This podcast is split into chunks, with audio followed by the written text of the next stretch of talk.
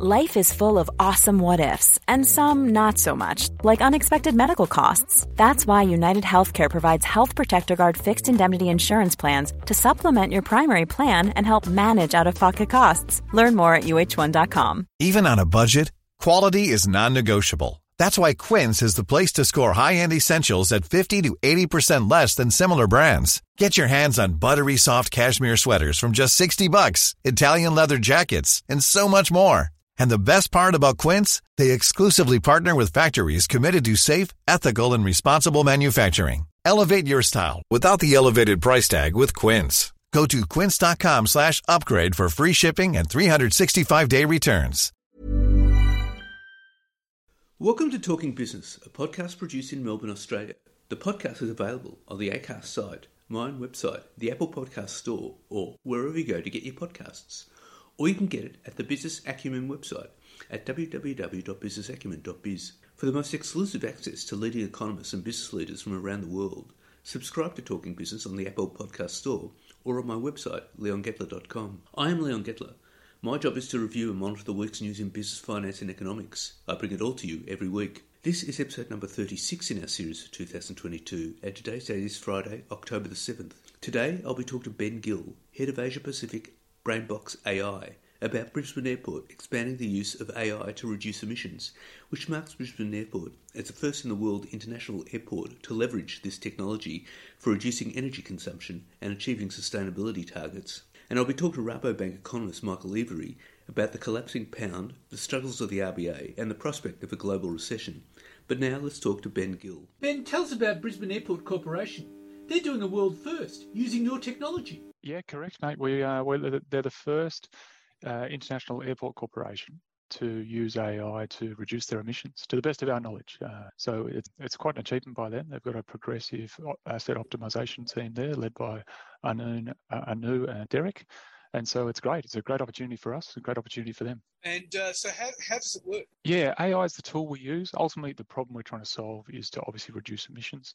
Property, including airports, but commercial property, etc., is probably the second largest emitter globally behind agriculture. And what we aim to do, particularly in that space, is we aim at commercial property and existing buildings. So there's a whole lot of technology for new buildings. Um, existing buildings is where we aim because that's where the majority of the emissions are.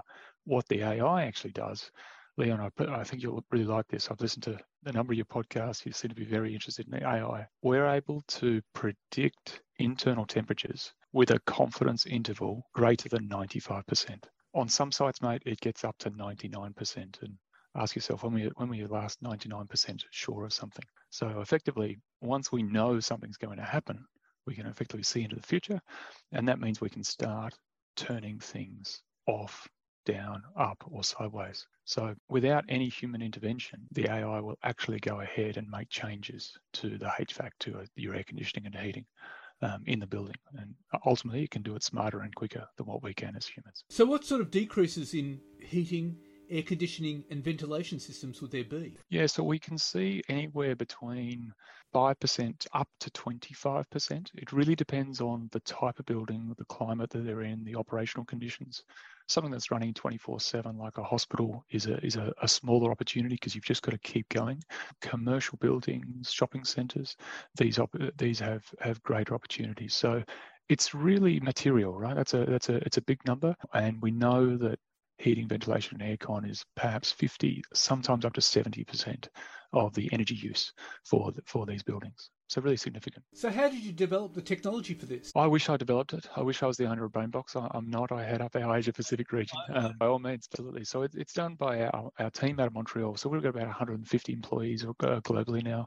The most of the development is done by a team in, in Canada and Montreal.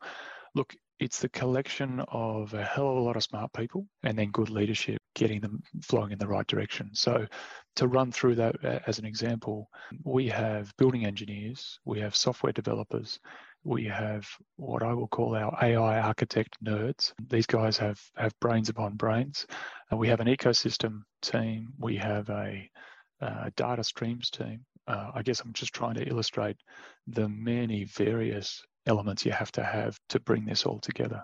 Now, it's, Leon, it's a really interesting thing to consider how you could do this with humans. And you can. you can ultimately do what we do with humans. If you had a building engineer, you had a data scientist, uh, or and you had a mechanical engineer, and you sat them next to each other and they communicated perfectly 24 hours a day, you're able to do it. The challenge is most of us need to sleep. Most of us want to get paid you know, X amount. Um, and so it becomes uneconomic to do these things. When you can do it via AI, we're, we're actually able to achieve emissions drops that others aren't. This is fascinating. I mean, airports are significant users of energy, but uh, you could actually expand this to a whole lot of other buildings. I mean, you mentioned hospitals. Yeah, so you, you walk around the, the major CBDs of the world, and often we take the built form for granted. We're just walking and we're doing our shopping and we're grabbing our coffee. When you start to think about the ecosystems that live within these buildings and the way build, buildings can actually interact with each other, whether that be shade lines or whether that be shared power, shared cooling. We see that in Singapore with precinct cooling. You see that in, in other markets. And something that we're just dipping our toes into now is how these buildings can trade energy with each other. Things like peak demand and, and sharing that, that arrangements. Starting to see cities more of an ecosystem and, and interconnected. They're obviously interconnected when we think about traffic and pedestrian movements. I think the use of energy and uh, around that uh, network is is coming to the fore. We're seeing that more and more. Well, AI would be quite critical because it would provide cities and buildings with the data for them to share and reduce, wouldn't it? Yeah, I think if you come one layer up and you and you start to think about movements through society and which things are sort of on the increase and those that are those are, that are perhaps waning, I would suggest to you that AI. I'm obviously paid to say so, but frankly, I, I believe it. AI is one of those that is going to keep increasing. There are many, many forms of AI. What we use is deep learning, which is a predictive tool. There's robotics. There's a whole stack of other conversations we could have, a whole nother podcast, I imagine. But what we are, uh, what we are doing using deep learning and various frameworks is to predict. It's really difficult. Uh, you know, it is a very, very acquired skill set. Skill set takes a lot of practice takes an enormous amount of patience to data cleanse. Most people think that the data just comes to you clean. Of course, it doesn't. So AI will play an enormous role in many, many aspects of society. Pleasingly, in reduction of emissions, we're, we're happy to, happy to help in that, and we're seeing it having an increased role. So, are you actually talking to other kinds of businesses, other building sites? Yeah, absolutely. So we're in market now in most well, all, almost all states of Australia. Um, we have inst- installations. I'm just thinking about whether we've got every state covered. I don't have any in Tasmania. I'd love one in Tasmania. Uh, but we've got Australia covered otherwise. We are operating now, obviously, in Canada, North America, and we're pushing into Asia, Asia more. So, Asia is an interesting market. You've got very mature economies like Singapore, Japan. Then you have let's call them middle, but so large, being India, and then others that we probably won't play in yet. The maturity isn't quite there yet, but it's a really, uh, really dynamic market actually. It's significant that you chose an airport for this. Yeah, look, we, we've experienced. We know we've got proven technology in commercial buildings, office towers. We know it in shopping centres. We know it in universities. We know it in K to 12 schooling.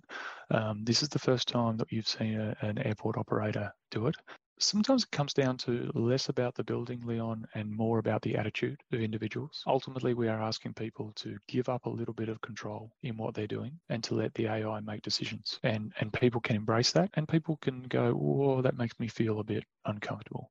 So part of my job and my team's job, we have a great team out there, is putting in place the the procedures and also the trust and the confidence for those people to say, hey, you're okay to let go of this wheel. We've got these limitations in, we've got these guide rails now let let's let the maths take over and, and work out these complicated sums. Does that does that make sense? Yes, yes, yeah. But that would require a lot of persuading for, for some companies uh, and some IT departments are reluctant to let go. Yeah, for some it does. For some it does. So we we invariably have a cyber security conversation with them at all times, even if the customer doesn't prompt it. We we prompt it because we want to be assured and we want to assure them that we encrypt all our data at all times. And in fact, we've given buildings up and not gone into buildings because the technology isn't right. We can't guarantee the cyber, so we go hands off. It's not never, it's just not now because these things have to happen. So that's an important important part of our process. And I would suggest that most landlords out there would, would be appreciative of that. What's what's interesting here is to what extent do you let them control the data and the algorithms and everything like that? Yeah, it's a great question. So data ownership, data governance is a key to, to what we do. The, let's let's be really candid. The building owner's data is the building owner's data, and it remains it remains theirs forever.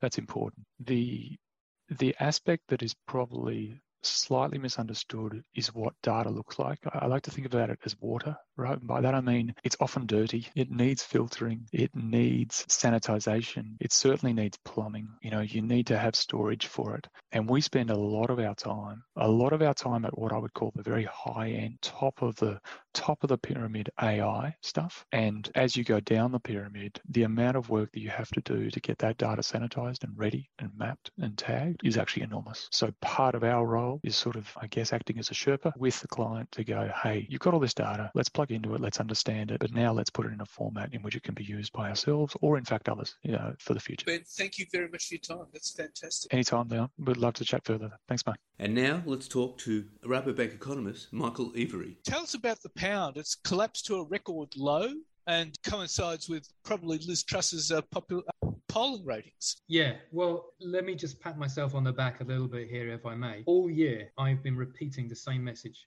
over and over again that against a constricted structural supply shortage or a supply shock across the economy, if we saw developed markets, what we call DM, try and pivot to cut interest rates or not raise interest rates aggressively, we would see them being treated by the markets as emerging markets or EM. So my meme was DM equal EM now. What we've seen in the UK has not been an interest rate pivot. In fact, very much the opposite. The market is now pricing in interest rates in the UK will have to be significantly higher than they originally expected they were going to be. What we are seeing instead is that if you cut taxes really aggressively and try and say, hey, it's back to asset bubbles and the 1980s, here we go, when you're running a large trade deficit and a large fiscal deficit, and basically foreigners are the ones who are going to be funding both of them, your currency gets absolutely smashed. So we've seen the kind of move in sterling that you generally see historically in what would have been considered wobbly emerging markets.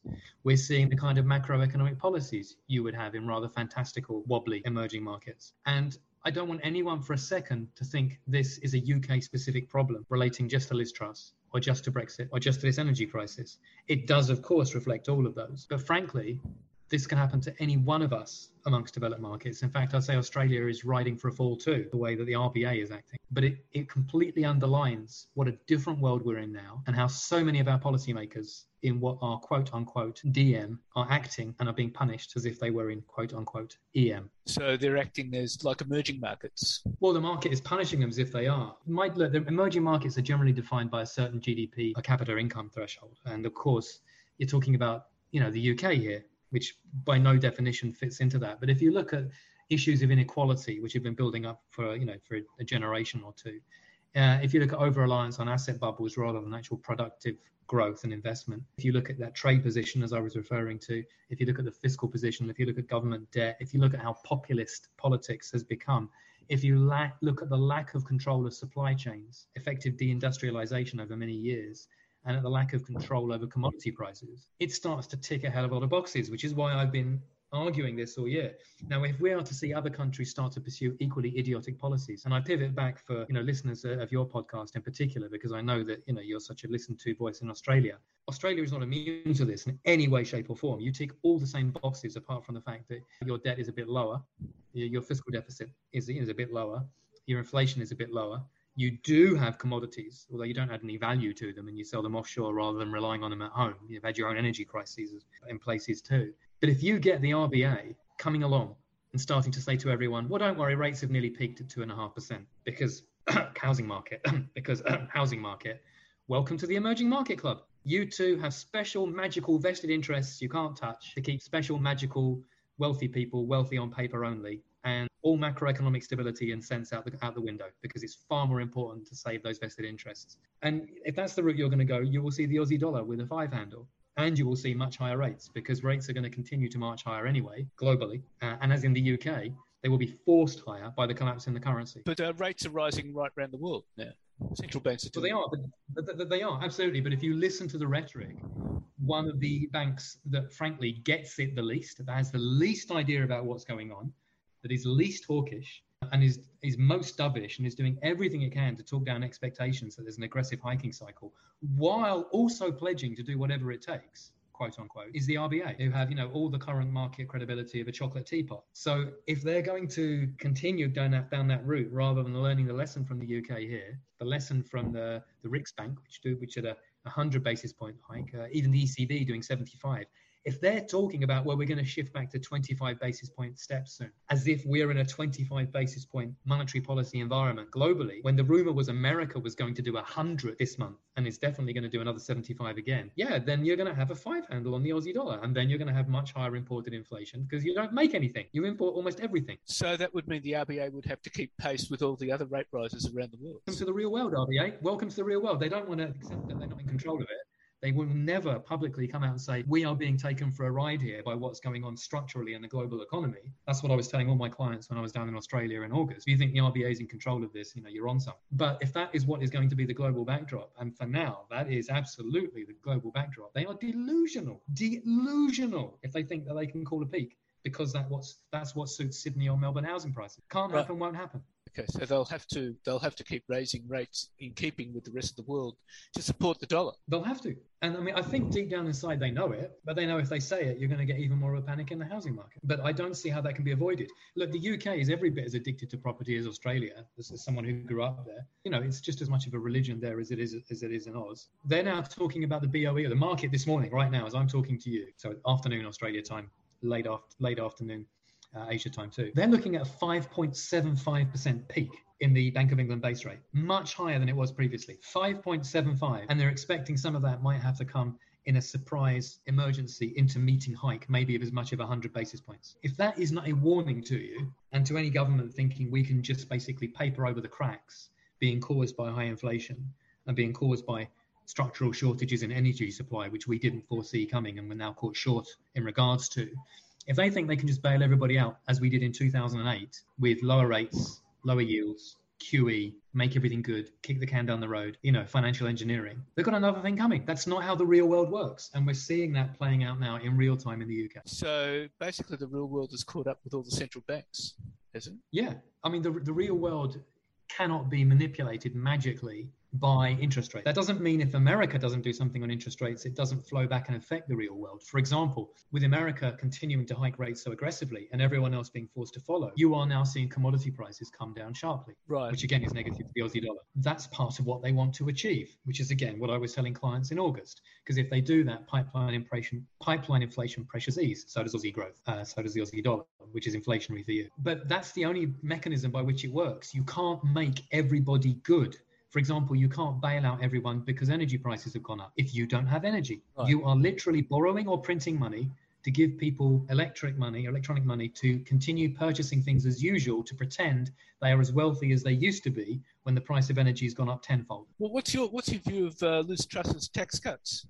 I don't want to kind of kind of be overly directly political in terms of picking a side here, right? I, I, genuinely, genuinely admire the fact that they're saying we need to be radical. I think everyone needs to be radical right now, which is one of the reasons why the RBA is, is wrong. And I do genu- genuinely think that they're right to say that we need new thinking.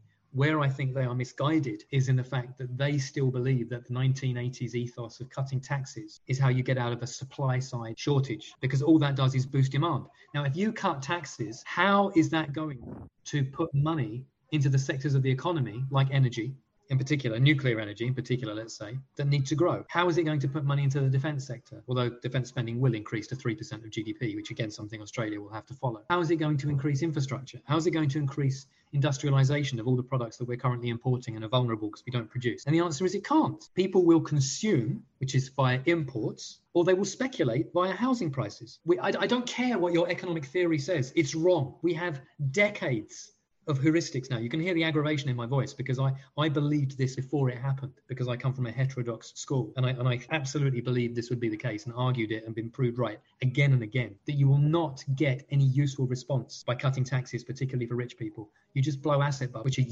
useless at fighting a supply side shock because they just create the wrong kind of supply, i.e., housing or equity, and they do nothing in terms of actually bringing down inflation. They exacerbate it, if anything. It's completely the wrong response to the problem. It's uh, it's almost a return to Reaganomics. It is, but this isn't. And we do have a Cold War and we have a hot war. Right. But you know, Russia Russia has just mobilized. Now they're doing it in a typically cack-handed, idiotic Russian fashion. Uh, you know, you, you can all see that in the news.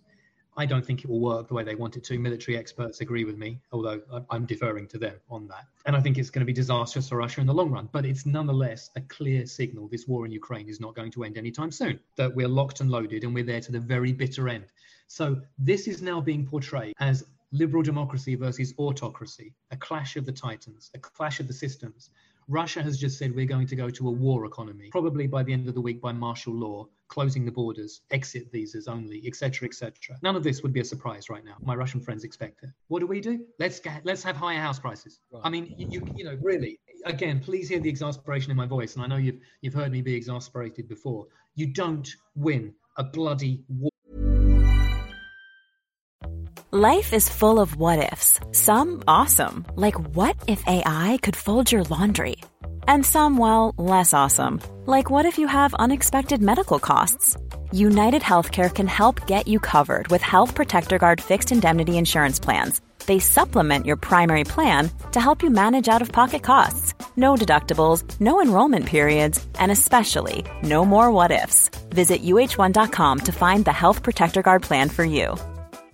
This is Paige, the co-host of Giggly Squad, and I want to tell you about a company that I've been loving, Olive and June. Olive and June gives you everything that you need for a salon quality manicure in one box. And if you break it down, it really comes out to $2 a manicure, which is absolutely insane. It's also so easy to get salon worthy nails at home with Olive and June. The difference between how your nails used to look when you did them yourself and now with the Mani system is a complete game changer. The best thing about Olive and June too is it's a quick dry. Dries in about one minute, lasts for five days, and full coverage in up to one to two coats. Visit oliveandjune.com slash perfect manny 20 for 20% off your first system. That's oliveandjune.com slash perfect manny 20 for 20% off your first system. Poor with house prices. That's not what Winston Churchill said, and I think I gave you that quote last time we spoke. Blood, toil, tears, and sweat, and Yeah. sacrifice. You need to reallocate resources within the economy and work out what do you need more of now? How do we get it now? Who can deliver it most efficiently? Probably the private sector. Do they have the capital for it? Yes. Are they doing anything useful with it? No. Force them to. Force them to. Mandate them to. Or the state does it, but does it via the via the private sector. Of course, that is a technical definition of corporatism or fascism. Absolutely, that is. That's what a war economy looks like. But no, what are we going to do? Give the money to rich people and say, go spend on whatever. It's no wonder the pound melts down. I mean, again, this is my view, and I'm a heterodox thinker. You know, I've been very critical of the global system for a very long time, and none of what's happening is a surprise, even if it's still shocking to see it play out in real time. But even the markets themselves now, so the guys in the city of London who have just been given a tax cut, are the ones speculating against the pound and saying this doesn't work. What more signal do you need that we need new thinking? The cast of the world's heading for a recession with this. How is it not? How is it not? I mean, America is wobbling, and parts of the American economy are clearly going to be hit hard. And that's the plan. That is the plan, openly stated by the Fed. By Powell. By now, and again, no surprise. How else are you going to get inflation down? By magic? No, you reduce demand, obviously. At the same time, we're not seeing an American supply response, except in a few key sectors where we are seeing a big government plan to boost semiconductor output, for example. Yeah. Um, something on energy, although it's a bit unclear exactly what, but it's better than what some people are doing. Um, you know, so something from a Trump era legacy, something from a Biden, uh, you know, what will be his legacy, something moving along those lines, even if it's not completely clear. Just one, one quick point on that, by the way, if I may, and I'm sure we'll come back to this in a future conversation. I've got a wonderful document I'm reading now, written by the War Production Board, which was uh, what ran the American economy between 1941 and 1945. And they proudly admit in the run up to World War II, so we're even talking in 1940, America produced 3 million cars a year. 3 million. Do you know, Leon, how many cars America produced in total between 1941 and 1945? Please have a guess. Total over the four year period. You tell me. 139. What do you think they did with all that industrial capacity? They put it into the war effort. Into the war effort, of course. Yes. Now, we don't have that industrial capacity because we offshored it because we're so clever. But there is still capacity within the economy to do lots of different things. Right. Okay. And if we think asset bubbles are the way to go, even if that generates GDP growth in the near term, you know, at the expense of more debt and inequality and imbalances, we're mad. Okay. We are mad. That's not how we're going to win anything. Now, you said it's Reaganomics. Reaganomics actually did win the Cold War by doing exactly that: bigger right. deficits, more debt, consumer spending, and the Soviet economy couldn't match it. We're not up against the Soviet economy. We're up against economies that have a con- control over supply of commodities for us at the margin or, or China, which absolutely can produce as much as anything as it needs. They've got no problem pumping out stuff. We're the ones that do. That, that, I, that I have to say this, and I say it to you in the hope that influential people are listening to it, just beggars belief that people don't understand something as fundamental as this. But we seem to be the blind led by the blind at the moment. When anyone with a, a basic textbook, the ability to think outside the box just a little bit beyond neoliberalism, to actually read a little bit of heterodox history, and heterodox economic thought would be able to predict all of this. You know, I don't claim to have a particularly high IQ, but I saw most of this coming. And you can see what's going to come next. And it's not good unless we pivot in the right direction soon. And tax cuts ain't that pivot. And stopping rate increases in Australia to save the housing market ain't that pivot. Well, Michael, thank you very, very much for those insights. Thank you very much for the time. And as, as they say in one of the countries I was stuck in uh, during COVID, uh, you know, and excuse me using my own mouth here, they say from your mouth to God's ear. But okay. from your mouth, Leon, from your mouth, Leon, to God's ear, I hope. Thank you. So, what's happening in the news? Well, the government of British Prime Minister Liz Truss was forced into a humiliating U turn on Monday, reversing plans to cut the highest rate of income tax that helped to spark a rebellion in her party and turmoil in financial markets. Ms. Truss and a finance minister, Kwasi Kwarteng, announced a new growth plan on September 23rd that would cut taxes and regulation, funded by vast government borrowing to snap the economy out of years of stagnant growth. The plan to cut the top rate of income tax from 45% to 40% had been heavily criticised from all corners, with more than a dozen Tory MPs going on the record to voice their concerns about the move. The rebellion among Tory backbenchers forced the Chancellor to U turn on his flagship policy, and on Monday announced that the controversial tax cut would be scrapped. The plans to abolish the 45% tax rate on incomes above £150,000 a year had caused anger during the cost of living crisis. The plan also triggered a crisis of confidence in the government, hammering the value of the pound and government bond prices and jolting global markets to such an extent that the Bank of England had to intervene with a 65 billion pound, that's 112 billion Aussie, program to settle the gilt market. Truss has reversed plans to scrap the 45% rate of income tax for the UK's highest earners. The move is a major reversal for Truss's government, which has been in office for just a month.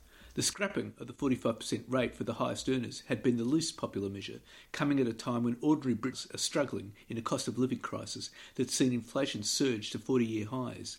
The decision to reverse course is likely to put Ms Truss and Mr Kwarteng under huge pressure less than four weeks after they came to power. Britain has had four prime ministers in the last six politically turbulent years. And Elon Musk has revised his bid for Twitter at the original offer price of US $54.20, that's $83.45 Aussie, a share, potentially avo- avoiding a courtroom fight over the most contentious acquisitions in recent histories. Musk made the proposal in a letter to Twitter, according to a filing with the Securities and Exchange Commission. Shares in Twitter climbed as much as 18% on the news, and trading has since been halted. Musk's offer to match the original deal terms means Twitter is facing a future under the leadership of a mercurial billionaire who has spent months publicly criticising its management, questioning its value, and changing his mind.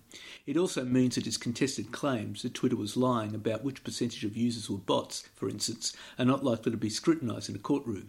Musk had been trying for months to back out of his contract to acquire Twitter signed in April. The billionaire began showing signs of buyer's remorse shortly after the deal was announced, alleging that Twitter had misled him about the size of its user base and the prevalence of automated accounts known as bots. Musk formally quit the accord in July, and Twitter sued him in Del- Delaware Chancery Court to force him to go forward with the purchase. A trial is scheduled to begin on October 17. And at their October board meeting, the RBA hiked rates by 25 basis points, increasing the cash rate to 2.6%. It marks a sixth consecutive rate rise this year and returns the cash rate to its highest level since July 2013. The fact they hiked by 25 basis points rather than 50 basis points is a sign that they're getting closer to a pause in rates. Typically, the RBA will use a pause to assess economic conditions and determine how policy changes are impacting the economy. And Treasurer Jim Chalmers has heightened concerns about the $243 billion cost of a stage three tax cut for workers on higher incomes, while cabinet ministers put their plans under the spotlight after financial turmoil forced a rethink of similar cuts in the United Kingdom. Vowing to put economic priorities ahead of politics, Chalmers said the government had not changed its tax policy, but warned the storm clouds in the global economy were a major factor in looming decisions on tax and spending. The ferocious response from the financial markets to the UK policy, which forced British Prime Minister Liz Truss to drop the tax cuts less than a week after they were unveiled, was discussed in an expenditure review committee meeting of federal cabinet ministers on Tuesday. It is not irrelevant to us because it is a cautionary tale about what can happen if you get your policy settings out of whack in a way that does not suit the economic conditions, and particularly the global economic conditions, Chalmers said. There's no consensus in federal cabinet on whether to change the stage tax cuts because Labor voted for them in 2021 and promised to keep them when it campaigned at this year's election. But the shock to the British government has strengthened the case within cabinet to reconsider the package. The Stage 3 tax cuts are legislated to begin in July 2024 and abolish the 37% tax rate and apply a 30% rate to all income between $45,000 and $200,000. One option for the government is to limit the benefits of the cuts to workers on lower incomes. And Treasurer Jim Chalmers says the recession risk in many major economies had tipped from possible to probable, as leading economists said the decline in global conditions, volatility in financial markets, and rapidly rising interest rates would make it harder for Australia to escape a downturn. Economists said a recession was now a plausible scenario, especially if the Reserve Bank of Australia raises too far. Australia's central bank had already raised the cash rate from 0.1% to 2.35% since May, as it tries to rein in inflation spurred by global factors and a booming jobs market and persistent spending at home. And tensions between Optus and the, and the Albanese government have deepened in the wake of the telco's massive data breach, with Labor accused the company's leadership of not cooperating over lost Medicare and Centrelink information. At least 2.1 million personal identification details, including 150,000 passport and 50,000 Medicare numbers, have been stolen in the Optus data hack. The federal government has accused telco Singtel, Optus, of dragging its feet on providing full details of users whose data was compromised in a data breach which the telco reported on the 22nd of September. Government Services Minister Bill Shorten told a media conference in Melbourne on Sunday morning that a request on the 27th of September had sought more details about the Medicare and Centrelink data that had been leaked in the data breach. More than a week after Optus revealed 9.8 million customers had their personal information stolen through a historic failure by the government, Government Services Minister Bill Shorten said requests for help by Services Australia had gone unanswered. After first asking Optus to cooperate by supplying the information last Tuesday, Mrs. Shorten and Home Affairs Minister Clare O'Neil said the request was yet to be met, limiting help for Australians needing new Medicare and concession cards. Optus rejected the criticism, saying it was seeking advice regarding customers whose documents had since expired. The leak of more than 10,000 individuals' details as part of an attempt to ransom Optus included more than 3,200 driver's licenses, 151 overseas passports, 110 passports, 55 Medicare cards, 55 proof of age cards, 41 photo cards, and 31 learners' driver's licenses. Optus has revealed more than 37,000 Medicare numbers were exposed in the data breach. About 15,000 are active. Last week, Optus buckled to Prime Minister Anthony Albanese's demand to cover the cost of new passports, adding to the company's mounting costs after agreeing to reimburse people for replacements driver's licence. Ms O'Neil, who has rejected the company's claim that the breach was a sophisticated cyber attack, said Optus should communicate clearly to the government and their customers about exactly what information had been taken. She said emails to 10,200 people whose data was posted online was insufficient. The group has been advised to urgently update their information. And Finance Minister Katy Gallagher has called together all the digital ministers to kickstart the rollout of a national identity system amid calls for the government to build a new technology infrastructure that would reduce the risk of identity theft following the Optus data breach. It comes as New South Wales Customer Service Minister Victor Dominello called for a decentralised identity system and the end of paper based ID. The Optus breach has highlighted the need for a national digital identity system that would make it easier for businesses to verify a person's identity and eliminate the need for companies to collect license and passport numbers in the first place. Canberra has established a digital identity system to streamline access to government services such as Medicare tax off underpinned by the MyGov website. But legislation that was drafted by the Morrison government still needs to be passed to allow the digital ID to be used more broadly by the private sector. Ms Gallagher said the digital identity legislation and related issues will be discussed by relevant Commonwealth, State and Territory ministers at the upcoming Data and Digital Ministers meeting in November. And Optus has commissioned an external review of how the personal data of 10 million customers was exposed in a cyber attack that has embroiled the telecommunications giant in a brawl with the federal government.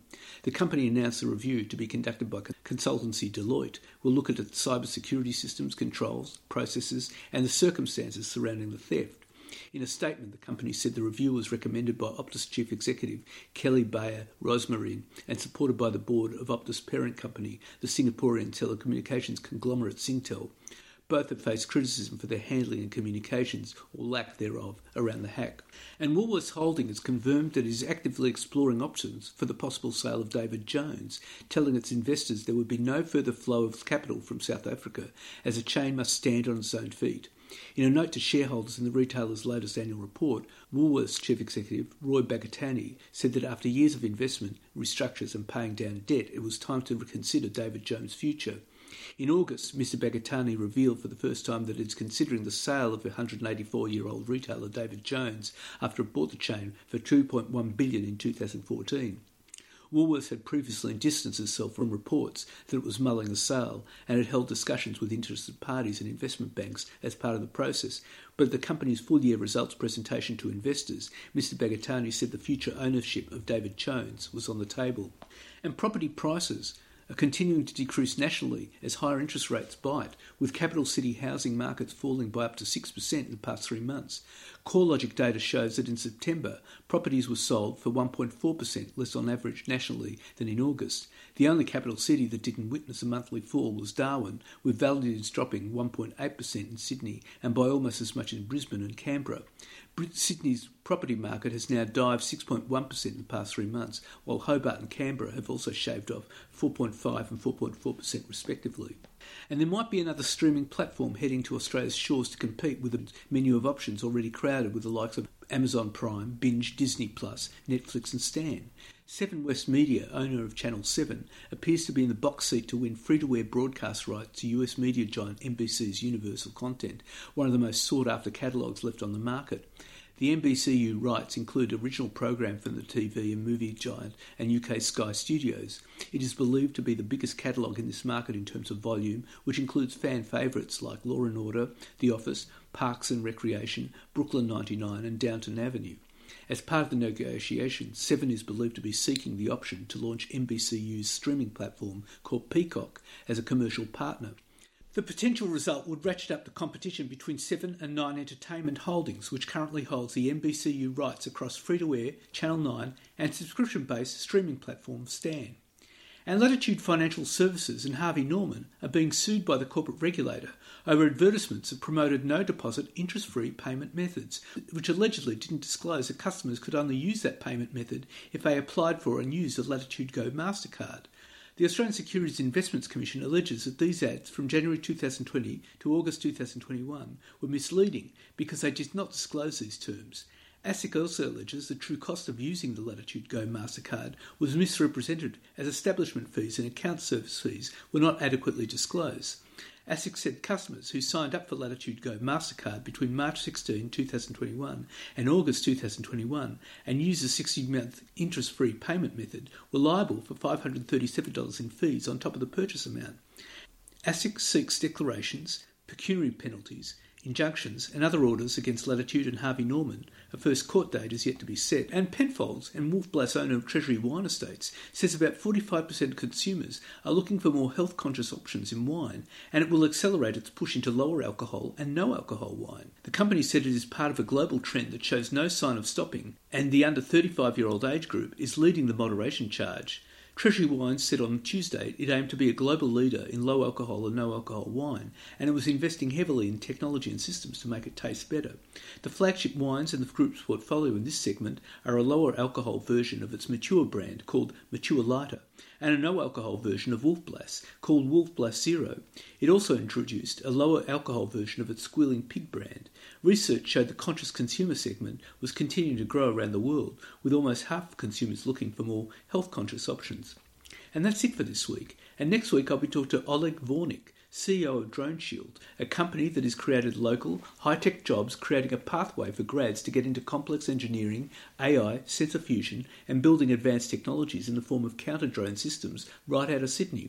These protect everything from critical infrastructure to sporting events to airports and more and I'll be talking to CommSec Chief Economist Craig James about what's ahead in the market next week. In the meantime, you catch me on Facebook, Twitter, Instagram, LinkedIn, and YouTube. And if you want, leave a comment. For the most exclusive access to leading economists and business leaders from around the world, subscribe to Talking Business on the Apple Podcast Store or on my website, leongettler.com. Wishing all a safe and healthy week, and looking forward to bringing you Talking Business next week.